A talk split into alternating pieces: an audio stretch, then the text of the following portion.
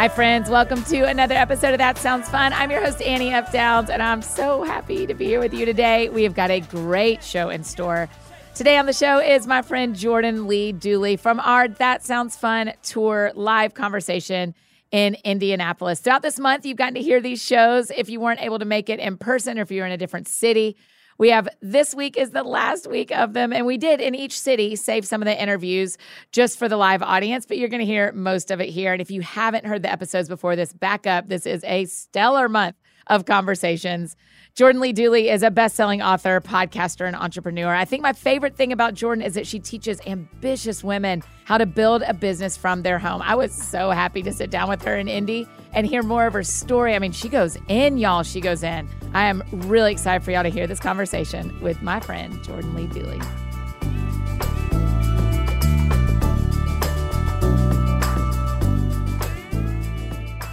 Would you please join me in welcoming our guest, best selling author, incredible speaker, my friend, Jordan Lee Dooley?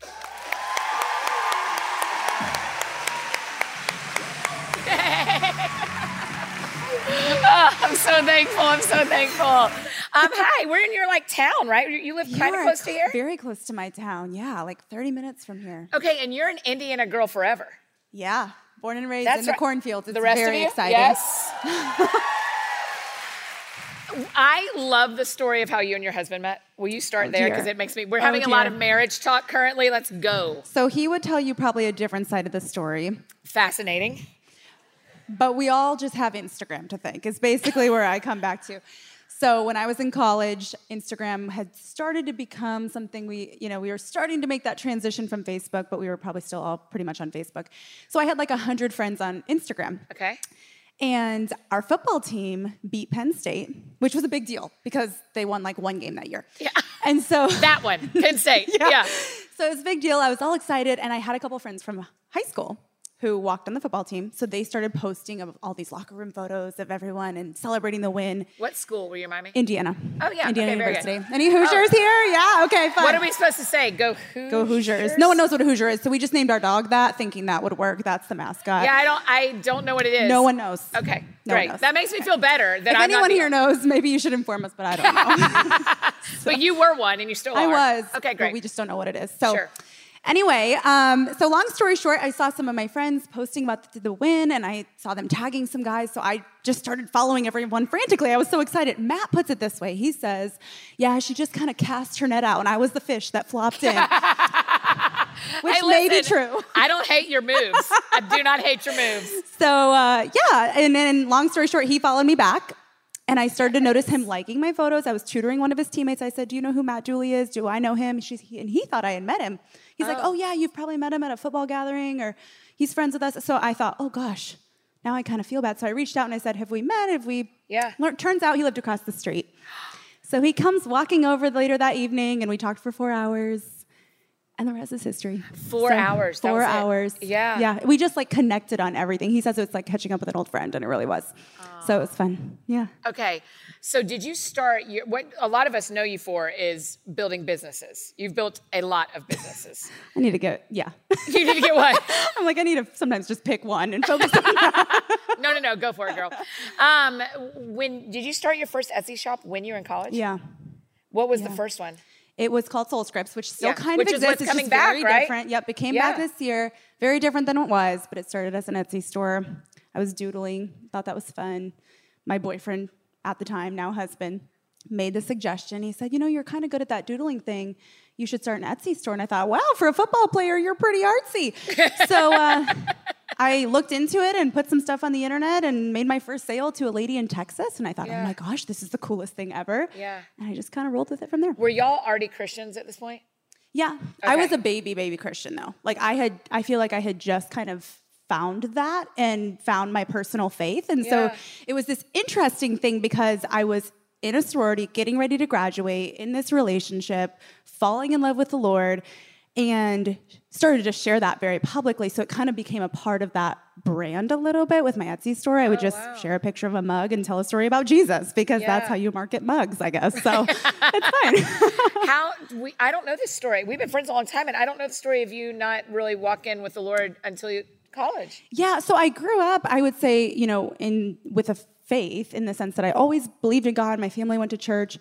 But it was one of those things that I just kind of did. Like I went to private Catholic school my whole life. So it was just kind of like I knew what was the right thing to do and what wasn't the right thing to do.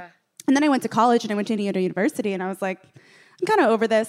And so I had fun Yeah. my freshman year and just kind of, you know, did that. and then one Saturday morning after picking up enough shot glasses, I was like, I don't know if I really want this to be my life. Like, what's Right. going on?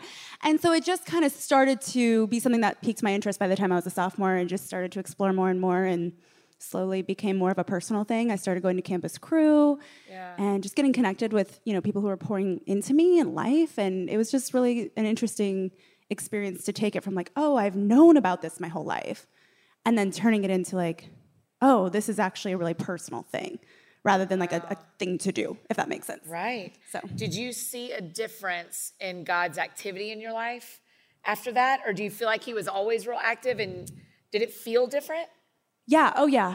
Um, I think you know it, it, it's interesting how you can be aware of God, and it's another thing how you can know God, if that makes sense. Somebody better write that down. you can be And- aware of God or you can know God. Yeah. So I think I was always kind of aware, and I would you know try to go to church occasionally and whatnot before in that kind of couple year period where it just wasn't so something that seemed so important. I just knew I was supposed to do it. Yeah. And then when it became like, wow, this is a God who's personal, and He actually is speaking to me through friends, or like I'm starting to learn how to read the Bible, and like just it suddenly became like, wow, I feel like I get to know you, and this is really different. So Yeah. One of the things I love about you is you're you're a, we're both builders. We both like like you can imagine when Jordan and I get going, we're like, what are you building? What are you building? How do we make you know, we just like like that. Mm-hmm.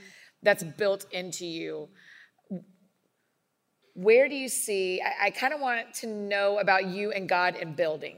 Hmm. And like when you get an idea in your head, how do you know? Because so many of our friends, I mean, I heard it in the VIP, want to write books, want to start a company, are running a company. Hmm. How do you know in your head when the idea is a God idea and when it's a Jordan idea? And does it matter? yeah, see, here's how I think about this. I think I like that she got sometimes I'm just like, like, listen, everyone. let's go there. Okay. Let's go.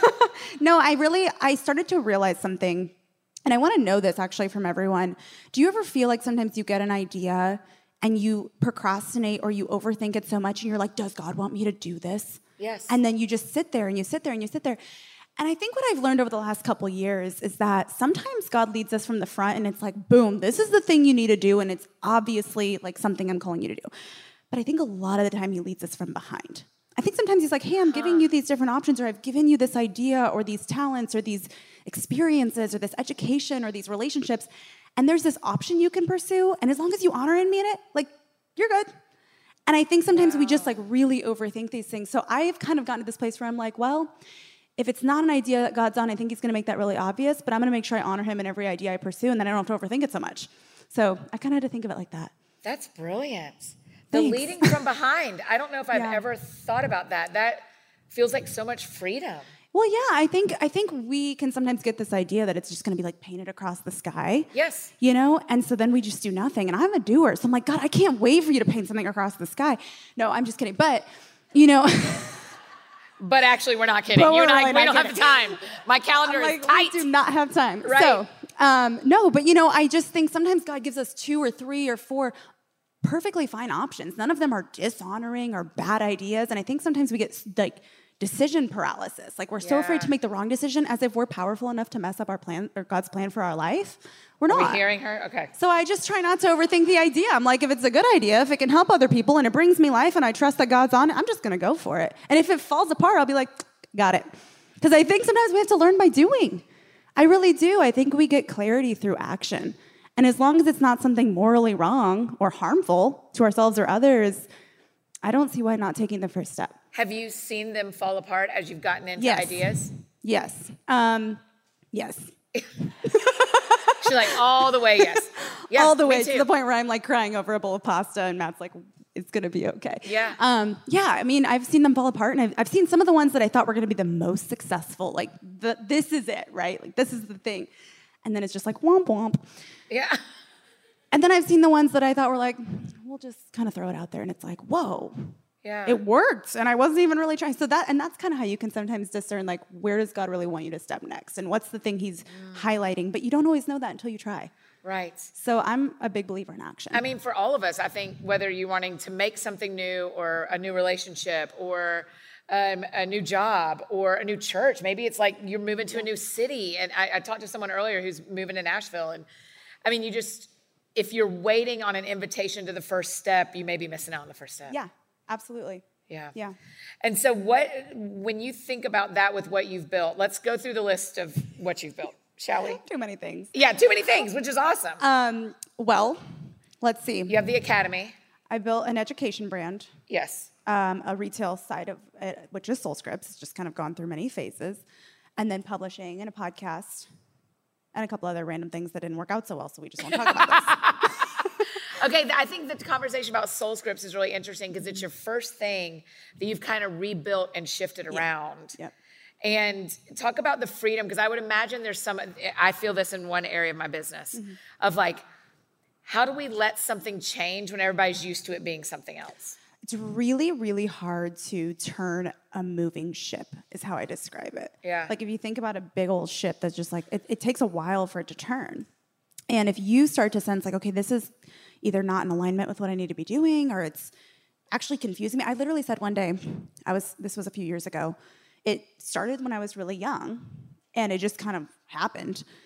And I got to a point where I was like, this is starting to feel more like a blob than something clear. That's how I describe yeah. things. It's a blob. And um, I talk like a third grader. And yeah. and so what I meant by that though was that there it was so many things that had just kind of that I tried and added to it, and it just didn't have a lot of clarity for me. And so I felt like something needs to be refined in this. It needs to be trimmed down. It needs to be simplified. The, things need to be clearer. So I kind of took a step back, and I, after my first book came out, I just said, you know, I think Say the title of the first one again. own your everyday. Own your everyday. That's Mm-hmm. right. Okay. And so that came out in May of 2019. And in August of 2019, we held a warehouse sale and closed down this first business, which kind of felt like super counterintuitive because it was working, it was profitable, it was popular, like everybody loved it. But it just felt like, is this what I'm supposed to be doing? Wow. And I didn't have that peace that I sometimes have when I just take action and I roll with it. And so it was weird because it felt kind of backwards. It's like, that's not what you do. That doesn't make sense. When something works, you run with it, right? Right. But it just, it worked, I think, from the outside looking in, but from the inside looking at it, it felt like something wasn't quite there or working. So I just had to follow that peace and I just prayed about it and I chose to just do a warehouse sale, close it down, and see what happened.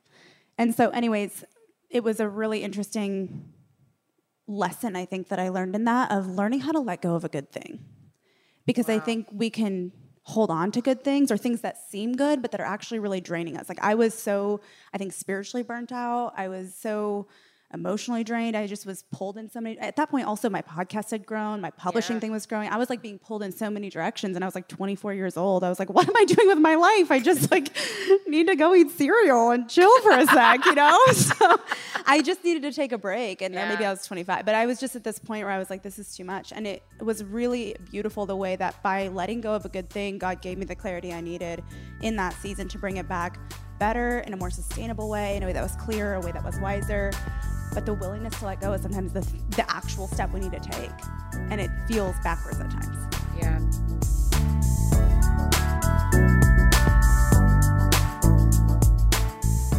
Hey, friends, just taking a short break from this conversation to talk about one of our incredible partners, Ritual.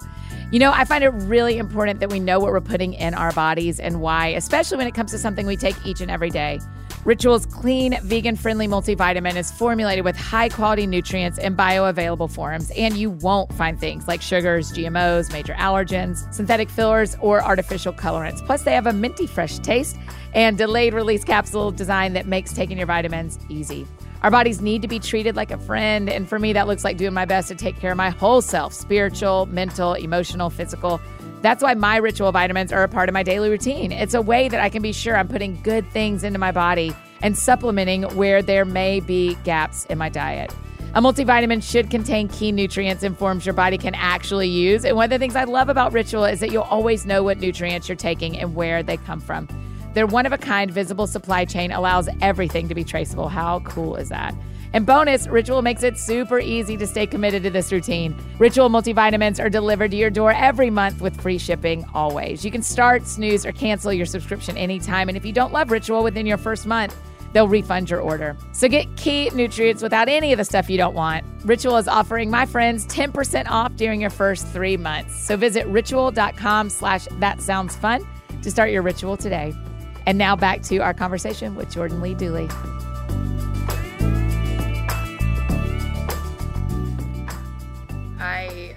If we're being real vulnerable, tomorrow is the last episode of a podcast I've done for a year and a half Hmm. called Annie and Eddie Keep Talking. And it feels like letting go of a good thing. Yeah.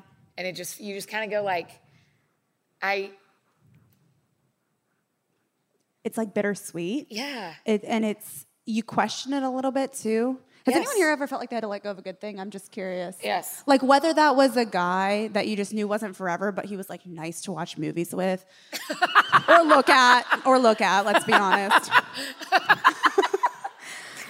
or uh, or something else, a small Right. business, a job, like anything. I think sometimes we find ourselves in these places where it's like this was great for a season, or it was great as it was for a season. And that may that doesn't mean it could never come back in a new way. It doesn't mean I'll ever never do work similar to that, but sometimes you have to release something to really I think see it refined or see the ne- see the next thing through. So, it's hard. It's so hard because often the thing you have to let go of is good. Mm-hmm. And what I think keeps being promised to us in scripture and in life is that you can't hold on to the good thing and get the great thing. Yeah. Well, that, and I also think that we sometimes assume that if the decision is hard, it must be the wrong decision. Oh, yep. And I think sometimes I've found that it's actually the hardest decision that's the right decision. So that's, I think, part of the challenge that comes with letting go of a good thing. You think, like, well, it should feel easy. Yeah. It should feel just like complete peace on it, and this is what I do, and it's easy, and everything just falls into alignment, and the dominoes just fall. And that's not always what happens. I mean, that is just not being human. Mm-hmm. I just, I keep being surprised when life is harder than I think it's going to be. but then it's Yeah. like, well, it's, there's a lot of humans involved. yeah. And There's, there's a a- lot of mess. There's a lot of mess. Yeah. Yes. And so when you, in your life, I mean, I'm like processing this with you like we're having coffee because Mm-hmm. it is it is hard for me to let go of a good thing when I don't know what happens next. Mm-hmm. Yeah. Yeah. Right? Yeah. And so what is that? What are the things you say to yourself? What are the faith things that you cling to when the good thing is gone and they're the next thing? I mean, anyone who's ever had a breakup feels this. Yeah. Or moved to a new city and l- is there alone. Or, you know, anytime we've let go of a good thing without a promise of the next thing being great, because sometimes the next thing isn't great. Yeah. What do we say? the next thing sucks even worse. Right. So I don't know if you're supposed to say that word in Are we allowed to say that? Uh, we're fine. No It's one's fine. yelling. Okay. So they'll yell at me later. They'll let you. They'll just be nice to you because you're a Hoosier. So what was the question? when the next thing sucks worse than the thing you Oh, just yeah. gave up that was good. That's the worst. That's the worst. That's the worst. Long story short, that's the worst. But that happens. Yeah, that's so frustrating. Yeah, it's literally think, like- I thought I gave this up for, Yeah. and then it's not that. Yes. Right. Yeah, I think Feelings. yeah. Oh, yeah. Um, what's interesting is, you know, I like sometimes when you think you're making a move in obedience, like, okay, I'm letting this thing go, or or even if you don't make the decision and the thing just lets go for you, right? Like just unexpected interruptions in the plan. Like you have this idea of like, like I always I describe it as this feeling of almost. Like it was almost where it needed to be. Like he was almost there, but like he just didn't really respect me. Or like it was almost the right business, but it was just getting a little confusing. Or it was almost whatever. Like this, Yes. it's that feeling. And I think that's what creates this huge frustration. That's but the worst feeling too. The almost feeling is so bad because you know you can hang on. Yeah. Because it's almost. Right. Anyways, but what I what I find really interesting and really aggravating at the same time is like what you were saying. Sometimes you let go of a good thing, and you expect there to be this like blessing, like "Thank you, my good and faithful servant," and sometimes it's just like, "Pow," like I'm gonna kick you a little more, you know. Right. And I'm like, wait, I thought I was gonna get this blessing out of this, and in fact, life just got harder, or something didn't go how I thought it was gonna go, and it's interesting because I think what you were asking about, like, what are the things you tell yourself when that happens? Sometimes I'm like, I don't really tell myself anything. Sometimes I'm like, I don't get it. But Yeah. there's also times that, especially through you know hardship and through tra- trials and uh, things that don't make sense, or you think you're going to get a blessing and you don't. A big thing that I have learned over the last, I would say, year to year and a half, is that unexpected gains can be born out of unwanted pain. One more time. Unexpected gains. Unexpected gains can be born out of unwanted pain. Unexpected gains can be born out of unwanted pain. And sometimes they're not gains that you wanted Right. or that you asked for, but they're character shaping, they're refining, they give you clarity, they help you find contentment in seasons you didn't think you'd be content in. And so it's interesting how there is a pain that comes with letting go of a good thing, right? Or there is a, a wrestling that comes with that, whatever it is. And sometimes we expect it to just be like, okay, but if I do this, I'll get the reward. And sometimes it's a reward deferred. yeah. And sometimes that reward deferred is refining, you know, and it's it's shaping you, it's refining you, it's chipping away the things in you that you never really liked, you know, or that you knew were kind of problems or or flaws or character issues that you just kind of need to work through. So interestingly, it's like it's it's kind of like how they say like purpose can be born out of pain. Yeah. But I think it's even de- it's like there can actually be gifts in the process of letting something go or not getting what you thought you would on the other side or things not working out how you thought. And it's funny because sometimes I'm like, God, I didn't want that gift. Right. Like I wanted that gift, you know. And so sometimes that's the the biggest part is getting gifts you didn't really ask for. It's like on Christmas when you're six and you really wanted the Barbie dream house, but you got Play-Doh. Those are not equal. Right. and what you don't realize is like there's good in the Play-Doh. It teaches you its whole like I don't know how to be an artist, but it teaches you something, right? Yes. But it may not have been the gift that you wanted, but maybe it was the better gift for you. Okay, Maybe, so how know, do you deal with that disappointment though? How do you deal with the disappointment of because we all, if we had time to take this microphone off my face and we could mm-hmm. pass our microphones around and be like, what's been disappointing? Everybody has an answer. Yeah. How do you deal with the disappointment of that? You go for a long run and then eat a pint of Ben and Jerry's Okay. first. Respect. No, I, I think you start. I think you start with the very human response of like, I just need to feel the feelings. Yeah.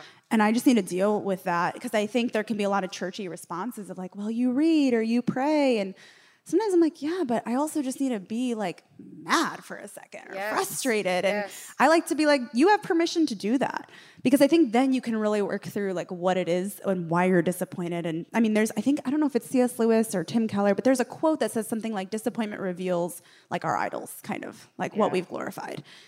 So that's super Either of those guys could have said that for sure. Yeah, somebody Tim wise. or C.S. Lewis. Either I'm going to yeah, said that. somebody much wiser than me said that. But um, you know, I think there's some truth to that. But and that's not an easy thing to hear. So I think it starts with like let's just process it like a human first and just feel the feelings, talk it out, eat the ice cream, do the thing. And then kind of work through like, okay, let's let me get to the root of why this is disappointing for me. And and it can vary. Sometimes the answer is like, well, it's disappointing for me because I thought others had this expectation of me to do XYZ. Yeah. But I don't actually want to do XYZ. So is it actually disappointing to me or is it, you know, so there's that kind of answer. And then there's other answers like, this is truly something I really value. Yeah. And this is truly something I feel very called to. So what do I need to do to stick it out? What do I need to do to get the answers I need to get or to try again or to, to find the courage to go for it again? And so I think it really varies, but I think it starts with why. Like, why am I disappointed? And am I really disappointed, or am I afraid others are going to be disappointed in me? Mm. Or did, it, did I pursue this kind of arbitrarily because it sounded cool, or because Yeah. my friend did it, or because my sister did it? So I think it starts there. And then once you get to the root of like, no, this is truly something that's important to me, or hmm, maybe, maybe it's not. Once you know that, you can, I feel like, deal with it the most healthy way. One of the things I love about being your friend is I feel like you are very human first. Very like, yeah, we're just gonna feel this. Mm-hmm. We're gonna experience this. I feel like one of the things you do beautifully on Instagram is you like tell the truth. Mm-hmm. You will show things that I don't think other people are willing to show or share or Mm-hmm. talk about because you want us all to be able to say, yeah, me too. Like, Mm-hmm. I just feel like you invite us like that. How, how- someone asked me this earlier, and I don't know my answer very well, but I was hoping you could answer. No, I sure hope so, though. Um, what? How do you find that level of vulnerability that feels right but isn't too far? How do you decide what is public and what isn't public? you know going back to being human you don't till you like learn the hard way sometimes Yeah. um, there's been times where i'm like oh i kind of regret sharing all that you know and then there's other times where i'm like oh no that was good so you know i think it's again sometimes by trial and error which kind of stinks i wish there was like here's the three step plan Yeah. but sometimes it's like crap i messed that up Yeah. um, but you know I, I I do think that there's a difference between and i've had to start learning this recently there's a difference between transparency and vulnerability have you ever heard this No, but I'm ready. Okay, I don't know. I don't know who came up with it, but Jordan Lee Dooley did. So you go ahead, sis. so it's a it's a visual where transparency is like standing in a glass box and allowing someone to see in. It's kind of like, yeah, I here, you know, here's my face without makeup. I struggle with cystic acne, or I walked through this hard thing, or like I, I don't like you, right? Like I, I, I get it. And vulnerability is like you, the glass box shatters, and you let someone in and actually like walk in it with you. So I don't consider myself vulnerable very well. Like I'm not very good at vulnerability. Unless it's with my husband and I'm like a sobbing mess all over him. Like he deals with the vulnerability. But it, I think I'm better at being transparent. But vulnerability requires you to be like truly seen and then also helped without being able to repay. And as an achiever, that's kind of hard. I'm sometimes like, no, no, no, but like now I want to help you. Right. Or I want to return the favor. And so that can be challenging. So when it comes to transparency, especially online, I think what can be challenging is like as a writer, your life is like a big part of your career. And it can be uh-huh. hard to like it's like velcro. It's like all the stickies come off when Yep. you try to and so I, it's been a lesson for me learning how do you share experiences that you've had especially if you can share them in the past tense but maybe not i I think sometimes we think oh that has to have happened 20 years ago for me to share about it. Right. i don't necessarily know if that's true. It can have happened six months prior but that doesn't mean you need to be sharing like a and this is what i've really focused on this year is like i've shared parts of my story from the past but in the moment there's points where it's like this is private. This is sacred. I don't have to give live feed updates. I can share in past tense though. Yeah. so that's kind of a, a boundary line for me. Is like once it's passed and it's happened i think once i can pull something out of that is when i can share. So i've learned that lesson through just various different experiences over the last several years. Are transparency and vulnerability both spiritual? Are they both Hmm. important? I would say so because I think there's a lot of value in transparency. I think transparency is a huge is really related to authenticity. I would say because Keep going. because the reason I think that is because if we're you know if everything is kind of this like made up, everything seems great and perfect, and you know we're presenting this to the world, Right. there's points at which I think that's okay. Like, you know, I always say like you can only be so real on the internet because it's literally a Can snapshot only be in time. so real on the internet, right? And I Highlight think there's real stuff. Yeah, and I also think there's well, and I also think what's interesting is there's this push in the last five or so years to be real online to the point at which it's become like like the popular thing to do. Yeah. And I kind of started to catch on to that. I was like, I feel like that shouldn't be something you have to prove. I think it should just be obvious if you're genuine. Yeah. And obviously, on social media, you can only share so much. So, anyways, long story short, um, I think authenticity is related to transparency in the sense that connecting with people, sharing your story, you know, to the point at which you're comfortable. I think there is an element of that is a relationship builder. But what builds a deep, deep, like lasting connection is like that next level, which is vulnerability. So I think they're both important just in their own ways. And every relationship's different. The relationship I have with someone on social media is entirely different than the relationship I have with my neighbor across the street Right. or my mom. And those are the type of people I can break down on a cry, you know, on a walk with and just have a moment. um, but I wouldn't do that probably online, you know. So it's just there's different ways in which we can connect, and I think they're both important and spiritual because they're ways to connect. Is just knowing the boundary line. Yeah. There, when I think about last year, about 2020, Mm-hmm. you're, I remember parts of your story. You had things scheduled, you had Mm-hmm. travel, you had all that stuff, and we didn't do any of it. Mm-hmm. So you and Matt are at home. And I felt like in that season, you got incredibly vulnerable, Mm-hmm. maybe transparent, both, Both we'll call it with both. all of us on social media. Tell me about your 2020. What was that like? And what, like, what did you learn about marriage being at home with Matt for a year? Um, I've lost all control.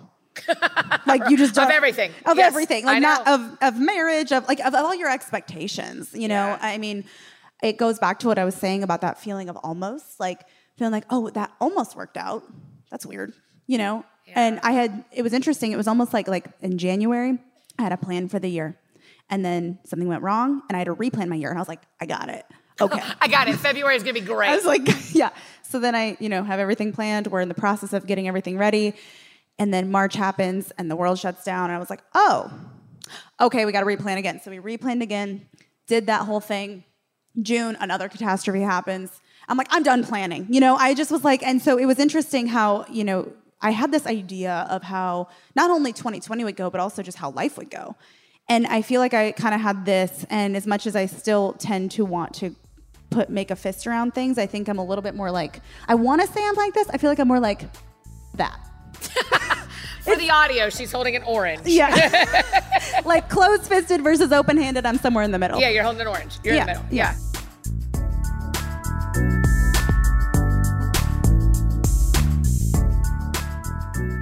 Hey, friends, just taking another quick break from this conversation to give a shout out to our awesome partners, Prose. Don't you love when you find the perfect hair products that give you amazing hair days? With Prose, that's exactly what you get. Prose is the world's most personalized hair care, and they know that we don't always find the results we're looking for in the traditional hair care items we find on the shelves. So they did something about it. They combine natural ingredients in innovative ways to give you clean, customized hair care that really works. Prose knows there's more to you than just your hair type. Prose has given over 1 million consultations with their in depth hair quiz, which is how I got started. By analyzing over 85 personal factors, Prose determines a unique blend of ingredients to treat your exact concerns. I've been using my personalized shampoo and conditioner that Prose created for me after I took the simple and easy quiz on their website. I just answered a few questions about the climate here in Nashville and some of my routines, like what I eat and my exercise habits, and shared what I was looking to address with my hair. And they took that information to create personalized hair care products that have made my hair stronger, shinier, and smoother without losing any volume. The summer humidity is no one's friend, but my special formulated products, I swear, have saved my hair from frizzing up or falling flat. I love that my Prose products are formulated with clean ingredients and they smell so good. Plus, they look really pretty in your shower. I know you'll love getting personalized and effective hair care products made from their unique blend of over 50 billion formula combinations. That's billion with a B, y'all. That's how many Prose has available. And they use their review and refine feature to continually optimize your personal experience. So they can tweak your formulas for any reason, seasonal or lifestyle changes. So every delivery of your personalized Prose products just gets better and better. Every bottle is made to order, so you're guaranteed fresh and effective hair care. Recently, Prose launched custom hair supplements that help your hair grow longer, stronger, and thicker in 90 days that you can start implementing into your daily routine. Plus, if you're not 100% positive Prose is the best hair care you've ever had, they will take their products back, no questions asked. Now, that is top notch customer service. Prose is a healthy hair regimen with your name all over it. Take your free in-depth hair quiz and get 15% off your first order today. Go to prose.com slash that sounds fun. That's P-R-O-S-E dot com slash that sounds fun for your free in-depth hair quiz and 15% off. Prose has given over 1 million consultations with their in-depth hair quiz, and you can join the club at prose.com slash that sounds fun. And now back to finish our conversation with Jordan.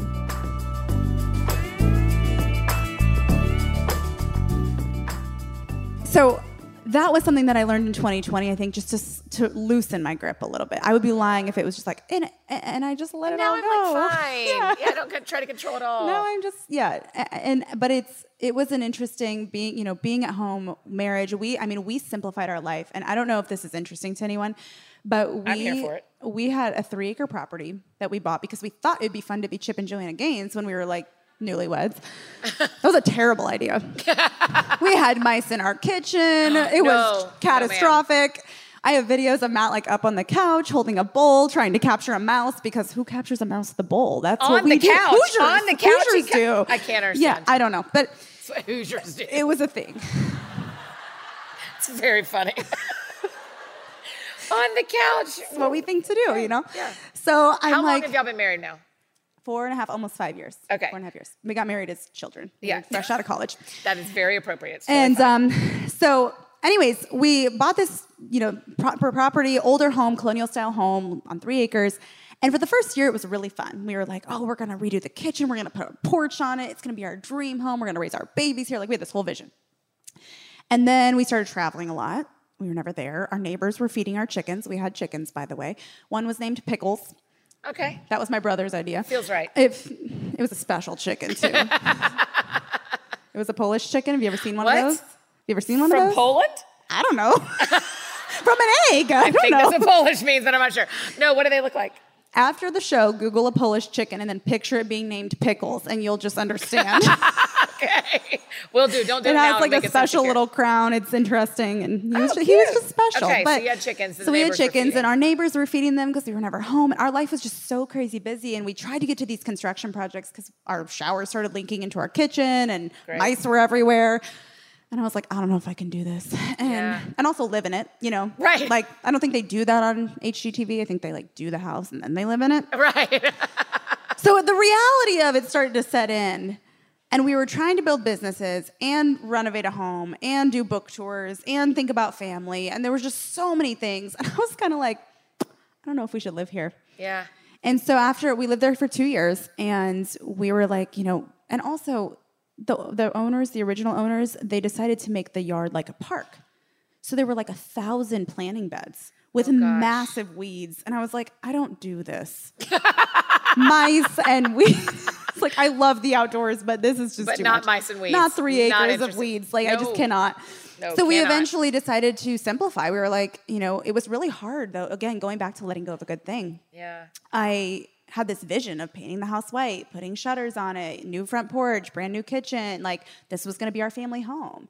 So it was this thing. So this is also, I really fulfill the stereotype of like women can't make up their minds. Like I literally am the epitome of that because I was like, we should sell the house. So he gets a realtor. I'm like, maybe we shouldn't sell the house.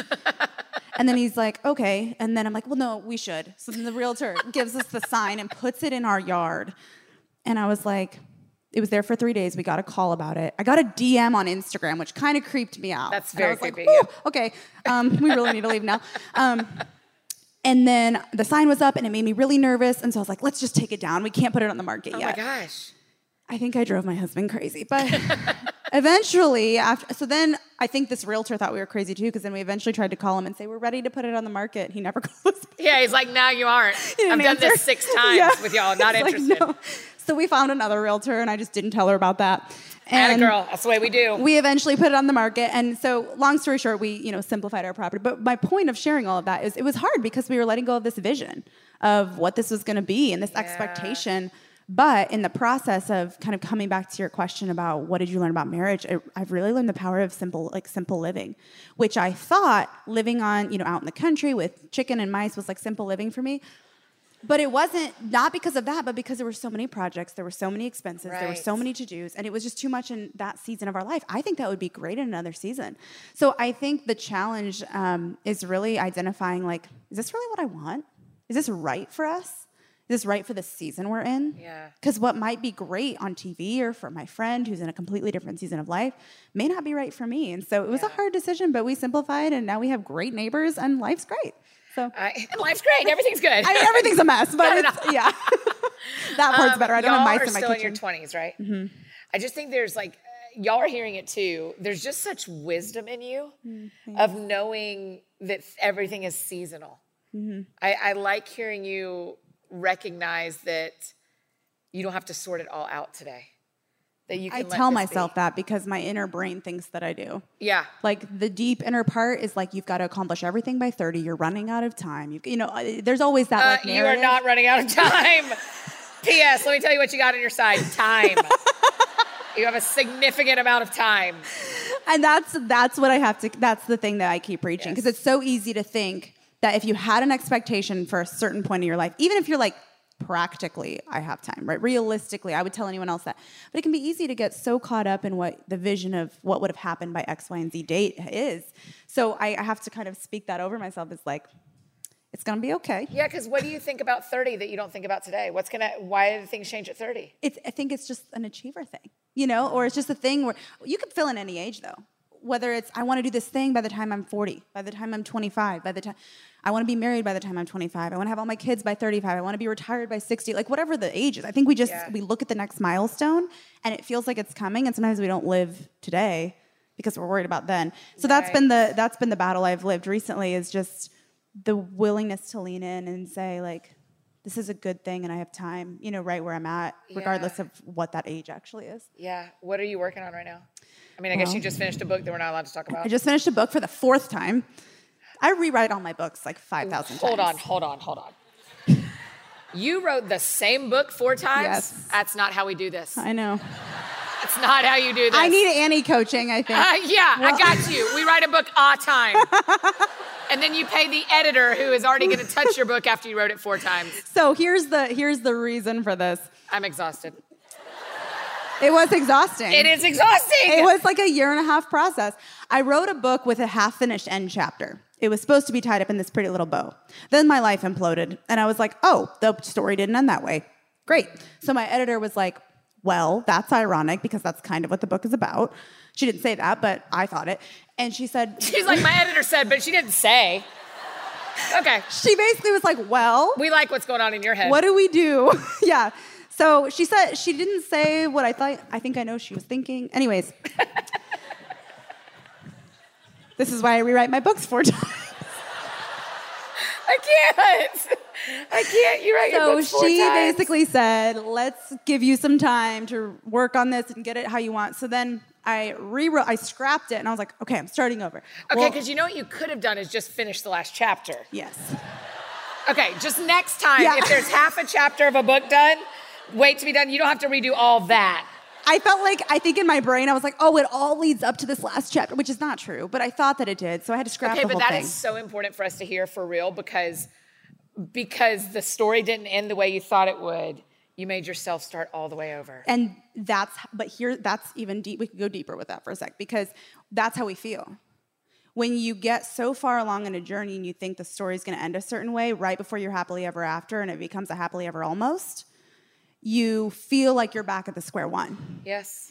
And I think sometimes we tend to pencil in our own redemption story of like, well, this is how it's going to go. And that's kind of what I did. I like penciled in the rest of the story. And when it was completely opposite of that, I think again that was like one of those moments of like, oh my gosh, what do I, what do I idolize? But also it was like, Wow. oh wow, this whole thing's been blown up. Now I have to completely go start from scratch. And I think we feel that way. It's reflective of the experience. So in a way, it was good. But I, I rewrote it, and it turned into a memoir, which was never it was never supposed to be a memoir. So they were like, It was supposed to be like like your other ones that are kind of inspirational, yeah, teaching. like short stories with teaching. Yeah. But I somehow just wrote a chronological story and turned it into my editor. She's like, "This is good. This isn't quite what we were going for." Great book, wrong book. I was like, "Oh." So then they were like, "Let's give it a little." more. So I, I think I technically rewrote it three times, but then there was a fourth phase of editing. So it was like an exhausting process. So remember that next year when you're trying to decide if it's worth your 1099. You know, like You're actually paying two dollars per book Yeah. that you wrote. Yeah, Literally. four for the price of one is what we're about to get next spring. Hundred percent, Jordan. So- that's not how you do it. I know. I told my mom, I was walking with my mom yesterday. She came down to visit. And I was like, I think the next time I write a book, I'm going to pick a really specific topic, like really specific that's not at all related to my life so that I yeah, don't the have to rewrite stories. ever let you write a book Yeah. like that. I'm sorry to Yeah. tell you. Yeah. I am sorry to tell you It that was too much, but it was refining in the process. so, your writing is too important for God to let you write a book that's easy. yeah. That's And good. so I'm sorry to tell you in front of all of our friends that my guess is you're never going to write a book that you don't sweat over Mm-hmm.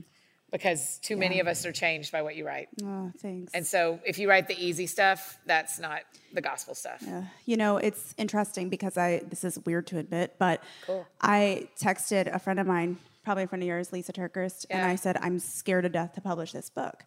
And she said, Why? I said, Because I'm afraid that the enemy's gonna attack me there. Because she has Do you hear Li- them yeah. being with you? Lisa Yes. has this whole thing. She's like, if you write it down, that's where you get attacked. I was like, then don't write it down. I'm like, run the other No way. No joke. Yeah, yeah. Yeah. But you know, she had some really good encouragement for me. She just said, you know, like, she goes, you have to walk in obedience. This is what God's given you. And so it's it goes back to even what we were talking about. Sometimes the hard thing to do is the right thing to do, even though it doesn't feel like the easy thing to do. And it's that grueling process of just like one step in front of the other. But that is kind of what I'm working on, and also wrote a, created a journal. That's Yeah. been fun. That's been Good. a lot easier. A lot easier. I only wrote that one once. Right? Well done. Yeah, thank you. Yeah. Um, so journal, book, and I just got new shelves put in my office, so I have like an office space. So Oh, there's like that's fun great. things happening. Yeah, That's excellent. Yeah. And your podcast, say the name of it again. She. She. Yes. yeah. Um, and the Academy, Own It Academy. Own It Academy. What do we learn at Own It Academy? So we have a starter program for women who want to start a small business because I felt like there was not a resource that was like, here's literally what you do first, second, third, fourth, fifth, and sixth. yes, yes. Um, and so we just put it into a step by step process. And that's the primary thing that we have there. We have a, one other program for wom- women who want to sell a book or a journal or some sort of product on the internet. yeah. because that's what I've always done. And there's probably going to be other things down the road, but that's what's there now. There are. You have so much time. Yeah. Just a reminder. Lots of time. If you're done creating, I will be shocked. no, we're just we're slowing down though. You know, it's been an interesting um, summer. I think after 2020, and then I had a team, or you know, I grew my team, and we worked on a lot of projects in the beginning of the year. And then I kind of took a summer break. I was like, I'm gonna finish my book edits, and then I'm gonna rest a little bit. and girl. it's interesting because that's so counterintuitive. It's always about like the next thing. So that's been kind of against my nature, but also so necessary. It's given me so much clarity. So, anyways, You know what kept working on happens? I, I, you probably know. this, I think we've talked about this, but every week when I rest, every time I have a day of rest, I always grieve something Mm. because I'm moving so fast the rest of my week that Mm-hmm. if my feelings get hurt or something goes sideways, like oh, I'll think about it on Saturday. Yeah. Yeah. or I'll get to you know. Yeah. So Yeah. I wonder if there will be some gifts for you Mm-hmm. in your resting of helping you kind of feel to the end of some of the things. Yep. And and be ready to build new things again. Yeah. Yeah. You know, I think when you slow down or even when you give yourself the gift of a pause, like that's, I feel like even this whole year has been a gift of a pause in some areas, not only professionally, but also personally. Like it's so natural when something goes sideways to want to like fix it or like get it back or hurry Yeah. up into the season.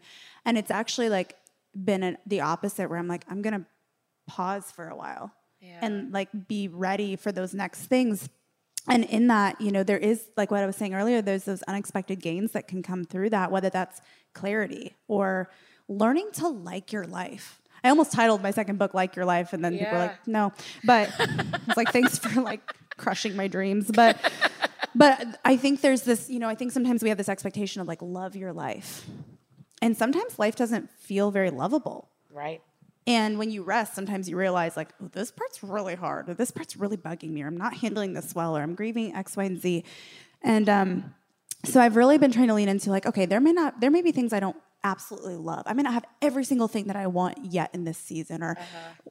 but can I build a life I really like? Like, can I sit on my back patio and read a book under the bistro lights that you were talking about earlier? Yes. with my husband and be like, this is good. And appreciate the things because I think sometimes we can get so caught up in what we have not yet built or what we have not yet achieved or what milestone we haven't hit that we don't even really take the time to sit down and like our life, even if there's things we aren't quite loving. So that's been the challenge, I think, for me in this season of rest, not only in terms of work, but also just taking, I took a whole year to just kind of like rest in terms of personal and professional and give myself permission to pause on certain things. And I think in that process, it taught me there's some really good things about life, and it's okay to be bored. and okay to be that's bored. super unnatural to say. Yeah. and uh, but yeah, I mean, I, I think to have margin in our life, like we have everything at our fingertips.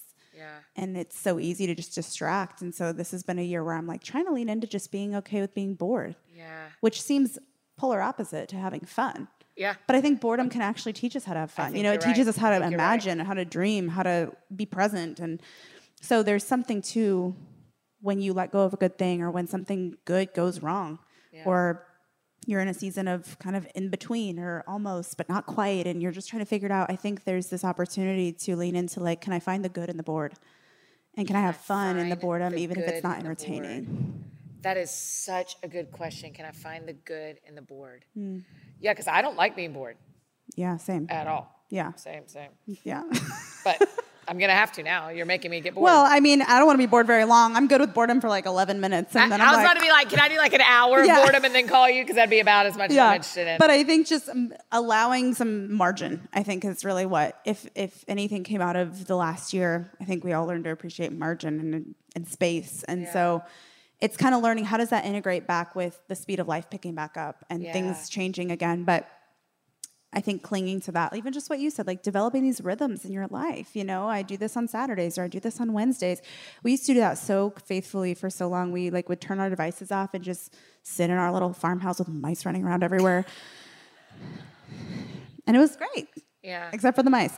Except for the mice. Except yeah, I for the that mice. part. But you know, and, and that was a good discipline. And now I, I try, I still try to do that pretty regularly. Not, it's not to the same degree, and we need to do that more because it was so life giving. But even just like I'm going to stay off social media one day of the weekend. Yep. I don't have to post every single day. I don't need to be checking in every single. So just whatever that could look like. I'm not going to check email one day a week, or I'm not going to do X, Y, Z. I think those simple rhythms can even just be they they open up a little bit of margin for boredom or just like imagining or wondering or con- conversing or you know certain things that otherwise I we might not do. Um, Jordan, is there anything we didn't talk about that you want to make sure we cover? Wow, I feel like we covered a lot. We really did. I feel like we've we did like a little mice trap. Yeah. Ask me how I feel about the mice again. No. Uh, yeah. no, um, man, I you know, I really feel like this has been so life-giving for me and it's been so fun to get to share just a lot of ideas that I think I've held and I think that we maybe all can relate to in our own ways. Yes. Um, and I think it's so fun to be in a room and feel like, wow, I can connect with people in, in Yes. person and to feel like I'm not alone and I'm not the only one who's wondered this or thought this or had these very strange frustrations and Yes. all of that. So There are pieces of this conversation that I promise you I will never forget. same. I am very, very thankful to you. Mm-hmm. Um, the last question we always ask you've done this before because you've been on the show, but because the show is called That Sounds Fun, tell me what sounds fun to you. gosh, so many things sound fun to me. But as I think about it in the like season that we're in, it's summertime. I think what sounds really fun is being on a boat with all my best friends. Yes. Having the best food. Like I have had to cut out like gluten and dairy and all the fun things. And so if I could just have like donuts, I actually did eat some mac and cheese back there. Oh, I yeah. felt like I broke a rule. It was great. It was awesome. Anyway, but like best food, best friends on a boat, on a lake, fireworks at night. Like that would Fireworks be at night. Yeah. Fireworks at night are my There's my something special language. about. Yes. there is. My dad's a pyromaniac, like he actually is. Great. It's a little bit scary sometimes. And then my father-in-law's a firefighter, so that's always Okay, that worked out fine. Yeah. You really did that right. We balanced it Yeah, well. yeah, yeah, that was well But we've always done like a massive firework display every Fourth of July. So growing up, that was like a special thing. So with Yeah. this time of year, I just am thinking about that. I'm like, Yes. that just sounds so fun. Oh, I agree. Um, friends, will you please thank Jordan Lee Dooley for being with us today?